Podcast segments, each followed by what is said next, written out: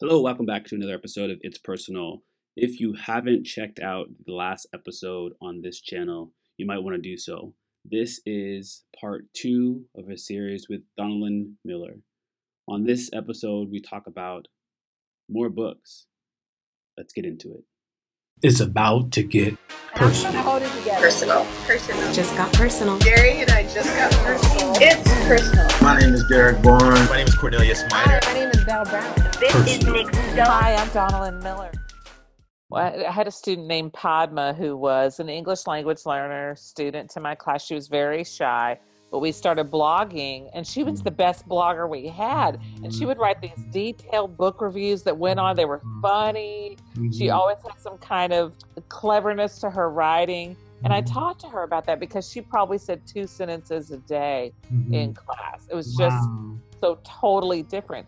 And what she told me was that, you know, she was still struggling with English. And she said, when I have all, when I have time to Mhm. sit and think in my head what I want to say, Mhm. then I can say it. So she Mhm. liked being able to be on the blog and like have all the Mhm. time to write that she Mhm. wanted. Standing up in front of the class or speaking in a Mhm. conversation still made her feel uncomfortable. It was, it. I think those opportunities let kids shine in ways they might not otherwise get to. They do, they do. And then on that other side, it's like allowing them, putting them in positions to be successful. Like that's what they like to do. Blog. Okay, let them blog. Like they want to. I, I I love I love teaching to standards, but I love having the freedom to kind of change whatever, however I get there for the kid.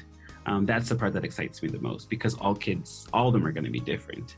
Um, and giving that freedom to do a podcast or do a blog or do a paper or do a storybook, that's the part that excites me because it pushes me as a teacher as well to make sure that is so personalized for them so they're able to succeed. Um, that's the part that I love about teaching so much. Me too. It's Yeah. past the standard, Gary. It, it is. going past the standard. is. Yeah, Um, it totally is. Yeah. It But totally uh, also, just what a blessing it is for us to be their teachers. You know, hmm hmm I can't think of any better way to spend a life. Yeah, I, I I truly love being in the classroom and like you know the feeling like of there's times and moments where teachers are expected to be in the classroom and like you have to be on like you have to be ready to go regardless of what is going on in the outside world and you you feel it on the inside like oh my gosh like this is happening i'm thinking about it. and then a kid walks in they don't know but they're just like super excited to see you and it's like a hug or an expression and it changes everything it's a it's a phenomenal feeling. It really, really is. Yeah, it really, really Eh, is. Did you just start a new school year because you had the long break over the winter? Yes. Yeah, I had a long break, so we're going into our second semester. Um, Okay. Me and my wife are actually moving next year to our third school. I know. Another country, different country. We're going to um, Manila in the Philippines next year um, at the International School of Manila. Um, we're excited. I think it's, you know, like you said, it's one of those, like we just got married about a year ago. Um, we, this again, only been into two schools and we feel like it's a great time to move if we're going to move. Um, and we have friends there as well. So, Same hemisphere. same hemisphere. Back in the same hemisphere at least. yes. Not much do of you- a time difference. Do you have family back in the states Um, actually from Canada. So I have from Canada? so you have family back in Canada. I have family back in Canada. Um, I'm from Nova Scotia. Um, most of my family live in Nova Scotia now. I have a handful of, of, um, of relatives that live in the states. Some in South Carolina, in like Spartanburg, Spartanburg area. Um, a handful that live in Virginia, and my wife is from Toronto, and she has most of her family there. But she grew up, or she was born in um, Nairobi. So um, Well, I've noticed all your placements have been tropical. so is this is this you rejecting your Canadian you know what? I'm, um, upbringing? You're moving to places that don't I'm- see snow. I am not. You know what? I I don't mind the snow. Uh, my wife is just she doesn't enjoy snow at all. I love like the fall. I love the like cool breeze. You can wear like the sweater, but you can also wear the shorts if you want to together. Um, I miss that like a, to- a lot. Um, Singapore is just it's just humid and hot Humid and all hot. the time. all the time. All the time. Yeah. So that sounds like quite an undertaking, just packing up and moving across the world. But you, you know, yeah, it will be uh, uh, doing it for the second second time now. It'll be a little bit easier, hopefully, but it's one of those things right now where you don't really have time to think about because the school year is so busy, um, and we're coaching, we're doing after school activities, and things are happening. Like you, there's things that you're anticipating, and it's not moving. Like moving is almost like the last thing that you're thinking about. Unfortunately, because it will come and smack you in the face eventually. then you'd be like, "Oh my gosh!" And I've got two weeks. And I, exactly. Do you work for an international school network then? So are you moving in the same organization to a different school, or Different school and the I guess I always think about it as conference because I, I, I coach basketball and it's still in like the same like conference. So it's like a pocket of schools, which they call like IASAS schools. And they're just very large schools in Southeast Asia. And um, I'll still be in that kind of um, realm of, of, of schools. And I think with that, it'll be good because we still will be able to see, see a lot of our friends from Singapore. oh, good. Um, and a lot of the, the curriculum and stuff will stay the same. And uh, the teaching, mind you, I'm not exactly sure, but I feel like the teaching will be very similar um, as well. So I'm excited. I'm really, really excited. Yeah. And you're brushing up on your Spanish. well, you know what? I wish. the crazy part is every time I've moved, um, it's you pick up little things, um, and it's more of the um, small phrases or the little puns or whatever it is. But you, it's so hard to really dial in because me being just an English speaker, everything sounds so fast, and you're trying to pick it up, and you're like, okay, I have no idea what you're saying, but. um, over time, you do start to understand. Over time, And did you take any languages in college or high school? No, you know, I did French through high school just because it was no, sorry, up until high school because it was mandatory. And it was one of those things that I wish going back, and I'll tell everyone, I wish I would have at least took it a little bit serious just so I had a better understanding of it. Because a lot of people that I talk to that know French tend to be able to pick up other languages or understand other languages a little bit better. Um, so I don't know French, um, but I wish I would have. And I tell it's crazy being in international school where you have kids that come in they're like yeah i can speak four different languages like okay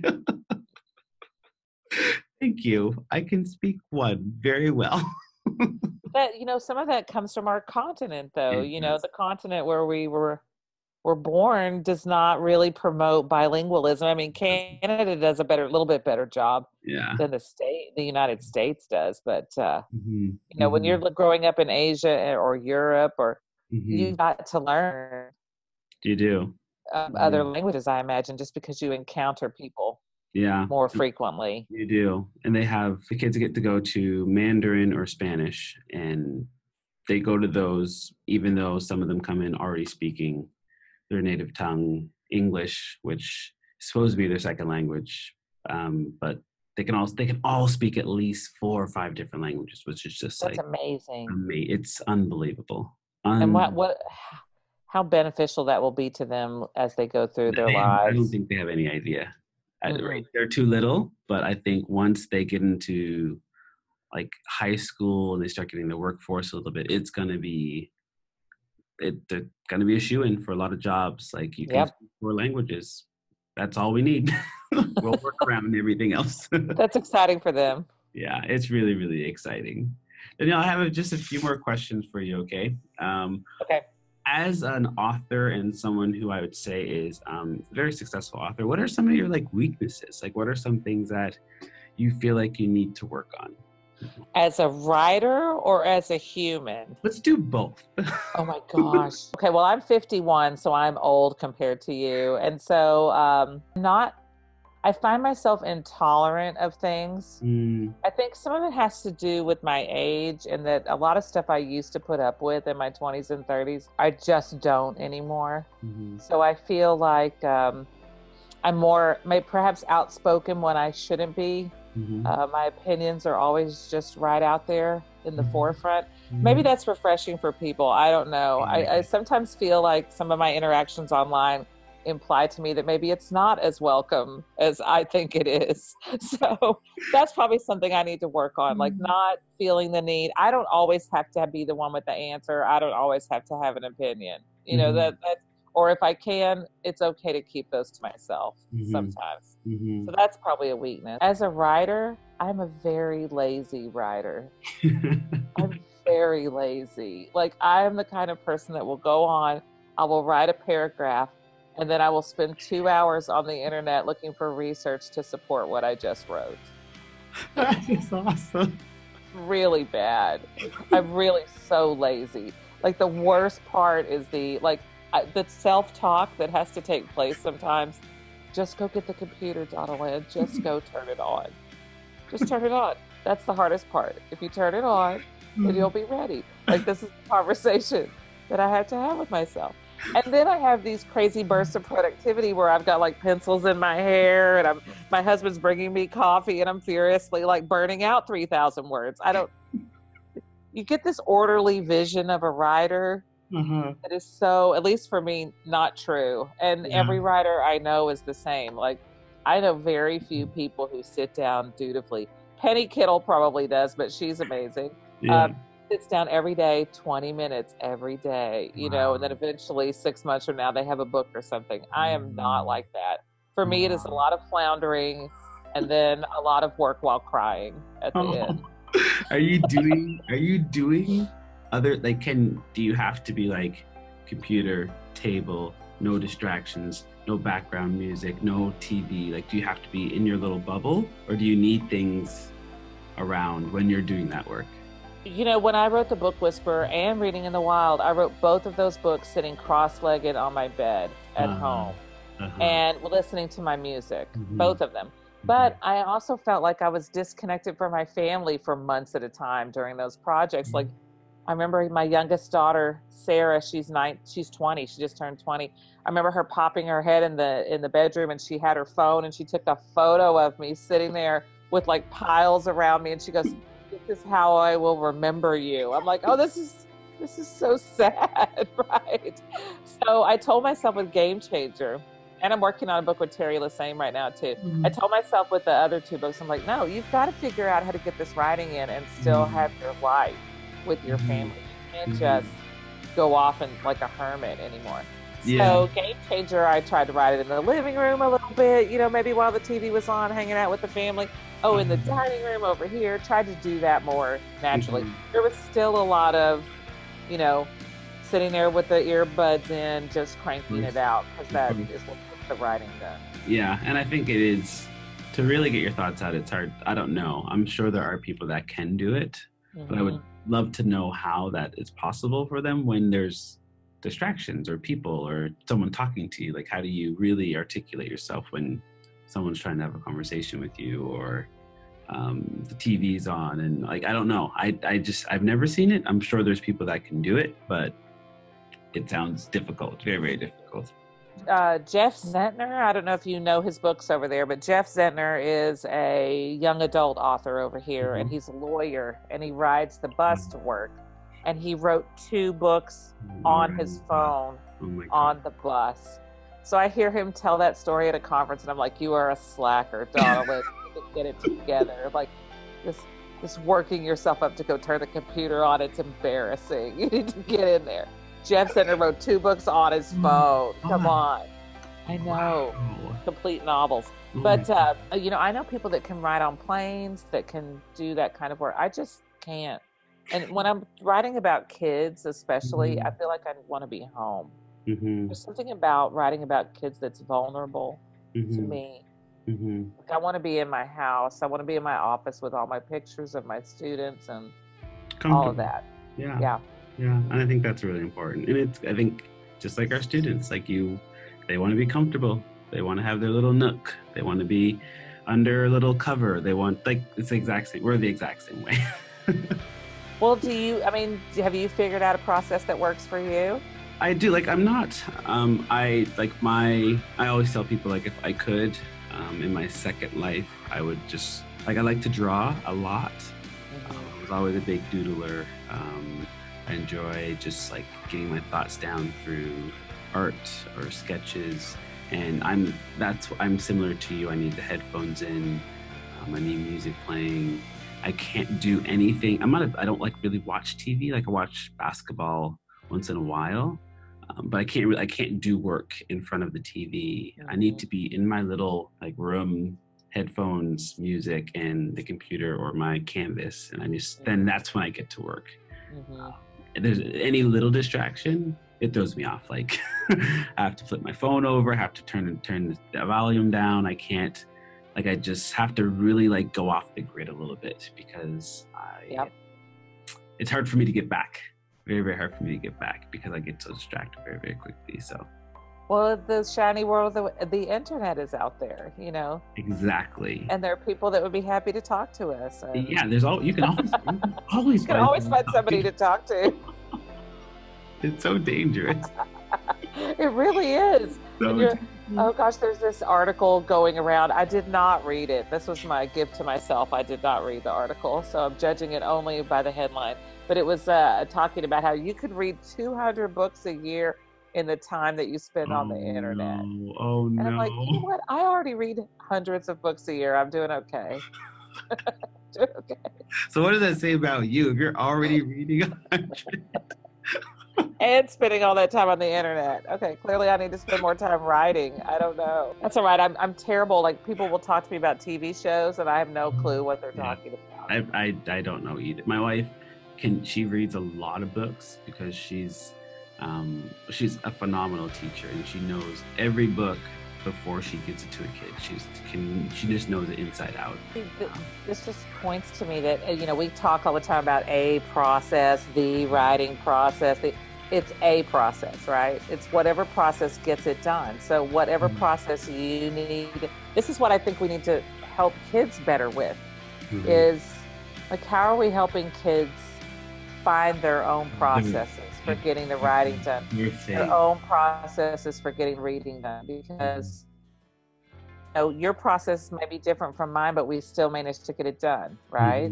Hmm Yeah, and i don't know. How do we help kids find that? I, I agree and i think how do we i think how do we continue to show them strategies to let them know like hey this is an option. This is some another option. You don't have to do this. This is just another way um, because like you said kids they'll if they see you do something they're going to want to do the same thing. Like how do you help them understand that hey you have to do whatever you feel is best for you? Um, and i think it's a, it's a journey for them.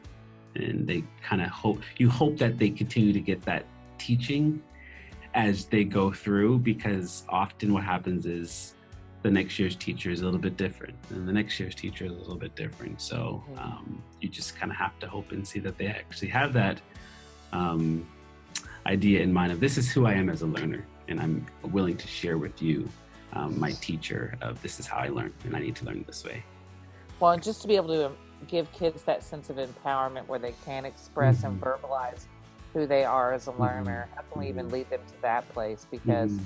I don't know that i could have verbalized that when You i was not. 10 i could not for sure. Yeah i could not. Here's what i do know. I don't want to sit next to him. Learning will not happen if you let me sit here. I might have been able to say that. Yeah and I, I knew i 100% knew who i shouldn't sit next to who i didn't want to sit next to. Um, i didn't know how i was going to get the notes down if i was going to remember them but i could tell you the exact same thing that you said like know where i know where i want to sit that's for sure That's where I want to sit. yeah So, were you chatty in school? i were wasn't you- super you i was quiet i was really quiet um, and I didn't ask a lot of questions. So sometimes, especially in university, where I was like really, really shy, um, there's a lot of courses I didn't pass because I just, I try to, I'd listen, I take notes, I go home, and then I try to dissect my notes, and then I wouldn't ask any questions until my second and third year, where I was like, you know what, I still want to play basketball, and I also want to do well in school. I just need to get over that fear of like talking to my professor and Mhm. figuring out. And I'll never forget there's a professor that I had and I went over to and I was like, I have a really hard time with multiple choice. Like I just I get mixed up. I'm not sure what the answer is. I feel like I know the answer, but I just don't know. And she's like, okay, I'll just take off some of the multiple choice. I'm like, like what? And she's like, yeah, I'll just take some of them off and I'll add more short answer. I was like, okay. And she's like, yeah, like that's it. Like that, if that will help you. And she literally took off more than half of the multiple choice questions and she added in more short answer questions. Like, oh, like you, she literally changed the whole exam just for me. And I was like that, that moment was like, wow. Um, it took me this long to be able to talk to a teacher and ask for help. And this is like the service that i'm getting. So i always think about that when i'm in the classroom with my kids as well just listening and trying to meet their needs as much as possible. Well you know i tell my daughters i said you know part of about 10% of your success in school i think it might be more. I'm making Mhm. up a statistic. But uh, is learning to play the game of school. Mm-hmm. learning how to navigate school this thing we call school right? Mhm. you know that's that's another piece i think where we can really help our our kids is that our students is that uh, figuring out that navigating of school. And oh i can go up and just talk to a teacher. That's Mhm. something that i'm uh, allowed to do. And yeah. and also curious to me you know how in your upbringing you got to this place where you didn't feel like you could talk to your teachers. Yeah. That's it- you know you probably maybe didn't start that way. No, and I think it. I was always the funny part is I think for me as a I was always like I always played sports and I was always a different person when I played sports. Uh, played basketball, baseball, volleyball, and I was I like would literally almost transform. Like I wasn't I was like really aggressive, um, very vocal. Uh, but then in the classroom I wouldn't say anything, and I think it was that fear of being wrong and there had to been some moment I feel when I was in grade three or four where I was either called out or asked a question that I didn't know and felt embarrassed. And I think that's what kind of like shut me down. And I was like, that feeling I just never want to have again. So I'm gonna hide. never have it again I'm gonna do whatever I can to avoid. Um, and I think it just stayed with me all the way up until university, which is scary. Um, just thinking about how did I make it out that far. And I think it was just you find those strategies, right? You you do what you have to to survive in, in those in those classes. there's an ownership piece too right where you're taking ownership of your Mhm. learning and saying Yeah. okay look what i've been doing is not working and Mhm. i want to be successful so Mhm. what do i imagine that looks like for me okay well i'll have to confront this fear because this fear is greater Exactly. Exactly. like I, I don't want to flunk out of school i want to keep playing basketball i want to get my my diploma my degree Mhm. that fear is more than this fear Mhm. of going up and talking to my teacher hmm hmm That's basically what it is. It's like you have, like, you don't have a choice right now, right? And, and it- both of these choices have consequences. So you can not go see your teacher, and you can flunk out and not play basketball, or you can go have a conversation. She won't eat you. she will not. She will not eat you. she will not. There's always that one that you think might, though.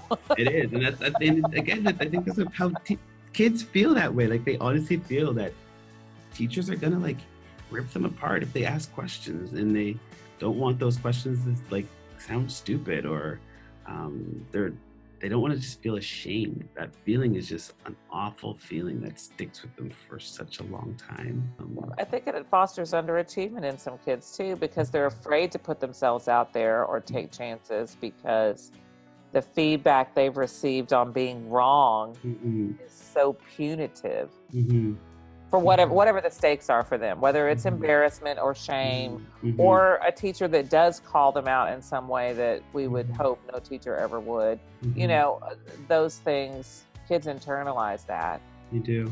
And then you see kids not taking risks, not trying. Mhm, I mean, the grades that we've taught the most third grade, fourth grade, fifth grade, 6th Mhm. grade you know, they, even starting in with your second graders, yeah. we start to see that shift, right? Where you Mhm. start to see kids start to play it safe more and more. Sure. There's a great book that I always like literally look at all the time from um, like responsive classroom and it's called yardsticks and it just Yep. Oh, I love that book. it's Yeah. amazing like it literally just lays out the developmental stages what like i think all parents that have kids who are going through the system of schooling like it is so evident. When you look at it you're like wow this is why they're having friendship problems. Like this is why they need jokes or playtime or whatever the case. It's all right there and it really puts things in perspective because sometimes um, and I'll say it because I feel like internationally, especially um, because that's all I know. There's a high expectation for like your for kids, but at the same time, like they're not ready for what you're asking them to do or the expectations that you have of them. Um, developmentally, they're not there yet, um, and to see it written there can be very very powerful, very very powerful. Well, and right. being able to share that with parents too. Yeah. Anyway, yeah no no I, I i i totally agree with you i could talk to you forever well, thank you. I feel the same, but it's like midnight there, isn't it? Don't you need to go to sleep? Miss miller talk a little bit more just about where people can find you um you where we can find your book the title of your book um, and maybe if there's anything next in the horizon as well um, we'd love to hear about that as well Well, you can find blog on a regular basis for the Nerdy Book Club blog, which is the blog that Colby Sharp and I started years ago. And we run it with our friends Cindy and Katherine now. Um, I'm very active on Twitter. My tweet ID is Donalyn Books. I tried to get the Book Whisperer as my tweet ID, but someone else was using it. And this was nine years ago. So every six months I go online. They don't tweet from it. Every six months I go online and report them to Mhm. Twitter. And nine years I've been waiting. So I'm just going to be taught. You know, you does that ever happen to you? You go Tharn. Like Uh-huh. I have no no ideas now for an. ID. uh-huh. Um, I um, I'm traveling quite a bit this year, speaking at quite a few conferences here in the United States and Canada. But I'm working on my fourth book with my friend Teri Lesesne. And Dr. Lesesne is a professor in the Library Sciences Department at Sam Houston State University. She's probably trained about a third of the librarians in the state of Texas over her career. And so we're writing a book about reading joy and how we have killed the joy of reading for children and we have killed the joy of reading instruction for Mhm. reading teachers. wow And uh, that joy should not be seen as something as frivolous when Mhm. related to literacy, but it's something that's vital for engagement to take place. Wow. Wow. And is there a date or anything roughly? Well, Teri and I are meeting this weekend. We're going to be at a conference together, so we'll talk about it more. But I think I'm hopeful that we'll have it all ready. Uh, we're about ready to send it to our editor again. Uh, Mhm. maybe it'll be out this time next year. Well, thank you for inviting me to be a part of the podcast. I really feel honored. Awesome. No, thank you. Thank you.